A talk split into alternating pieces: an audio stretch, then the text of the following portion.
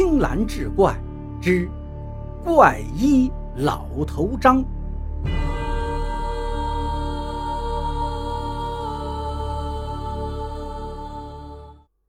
等他把青蒿和艾叶备齐了，门口那口大锅已经倒满了水，锅底下也架起了柴火。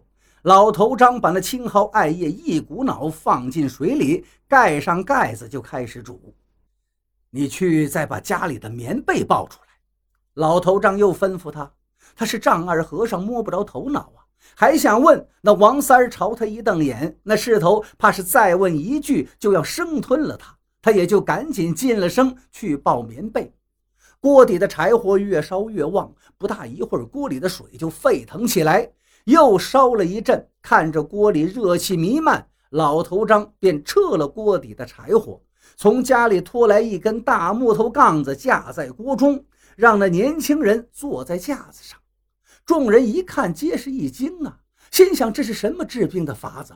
这要清蒸活人吗？那年轻人早就疼得难以忍耐，管他什么法子，只要止疼，别说进锅了，就是下火海也愿意呀！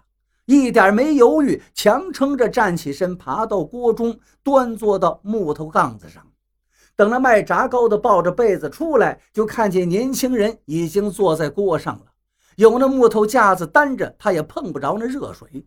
老头张见被子来了，一把抢过，披在青年身上，两条被子正好把年轻人跟锅围了个严丝合缝，那热气一点都漏不出来，全数熏到了年轻人的身上。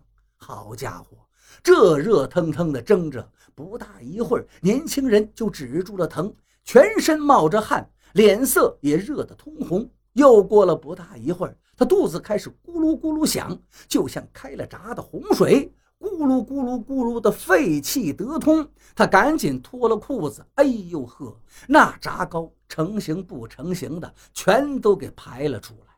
昨天吃的炸糕又是原封不动回到这口大锅里了。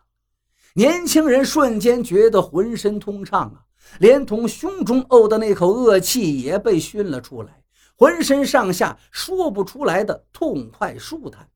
卖炸糕的可是傻了眼了，待他反应过来，一下子瘫倒在地，自己家这口宝锅俨然就成了茅坑了呀！这以后还怎么炸糕呢？众人纷纷拍手称快。卖炸糕的又气又恼，挣扎了起来，拽住老头张道：“好你个老头张啊，你这是故意的呀！你让我以后还如何卖炸糕？”老头张一晃身形，甩掉他，重新揣好两手，道：“你瞧瞧，刚才是不是你求着我来的啊？人我也给你治好了，炸糕也还给你了，你还想怎地？哦？”我还白搭了个木头架子，别忘了赔给我。说完，揣着袖子晃晃荡荡就走了。众人皆是哄堂大笑。此后，老头张怪异的名声是彻底传开了。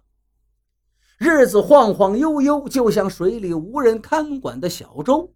老头张照常卖着豆腐，闲暇时间溜溜达达逗逗乐，没事呢哄哄老婆子开心，好不快哉。大家伙除了爱吃老两口的嫩豆腐，遇到要急的病症也会请老头张出面。他倒也不推辞，每每出些意想不到的怪招化解危急，名气大了，自然招人眼红。镇子上有家妙人堂医馆，大夫姓李，医术颇有章法，就是为人小气点那伙计切药要是弄掉了一根，都会被他骂半天。而且从来不赊药钱，人送外号“李一毛”，称他一毛不拔之意。听说了老头张的事情，李一毛心中是愤懑不平，有心想要与他较量一番。这一日，有一个妇人慕名带着八九岁、面黄肌瘦的小儿来找老头张了，说这孩子每日吃饭堪比几个大人，可是人呢却日渐消瘦。不知是何缘故，老头张细细打量一番，说：“这腹中有焦回，直言二两砒霜可治此病。”妇人听了，心中惊惧呀。都言老头张能妙手回春，可这砒霜是剧毒呀，这不存心想要我儿子性命吗？老头张似乎看出了妇人的顾虑，便解释道：“此虫呢已成气候，若不下猛药，恐怕到时你儿有性命之忧。”妇人心下疑惑，辞别老头张，就来到了李一毛的妙人堂。他本想着李一毛也是个医术高明之人，便把去了老头张那里的事情跟李大夫讲了一番。听完妇人的话，李一毛嗤了一声，心道：这虫子是难治不假，可是二两砒霜能杀死一头牛啊，更何况是个黄毛小儿呢？便对妇人说道：“只需一钱砒霜即可痊愈。”妇人听了，感激不已，拿药便走了。不曾想，过了几天，那妇人哭喊着来找李一毛偿命，说他要害死自家儿子。原来，妇人回家后，按照李一毛的方子给儿子服用，刚服下药，孩子就拉了一小盆的白虫子，最大的能有半尺长。拉完虫子，孩子面色红润，吃饭也正常了，妇人安心了。可是没过几天，这孩子饭量却又突然暴增，身体更加虚弱不堪，眼见得是奄奄一息。李一毛一听情况慌了，赶忙让徒弟去请老头张。老头张看看孩子之后，直摇头说：“此胶回在人肚中成了气候，第一次若不以猛药灌之，等此虫缓过劲儿来，便不会再吃药了。”这孩子会被活活饿死。果不其然，孩子药食无用，没几天就死了。出了这个事儿，老头张也再也不卖豆腐了。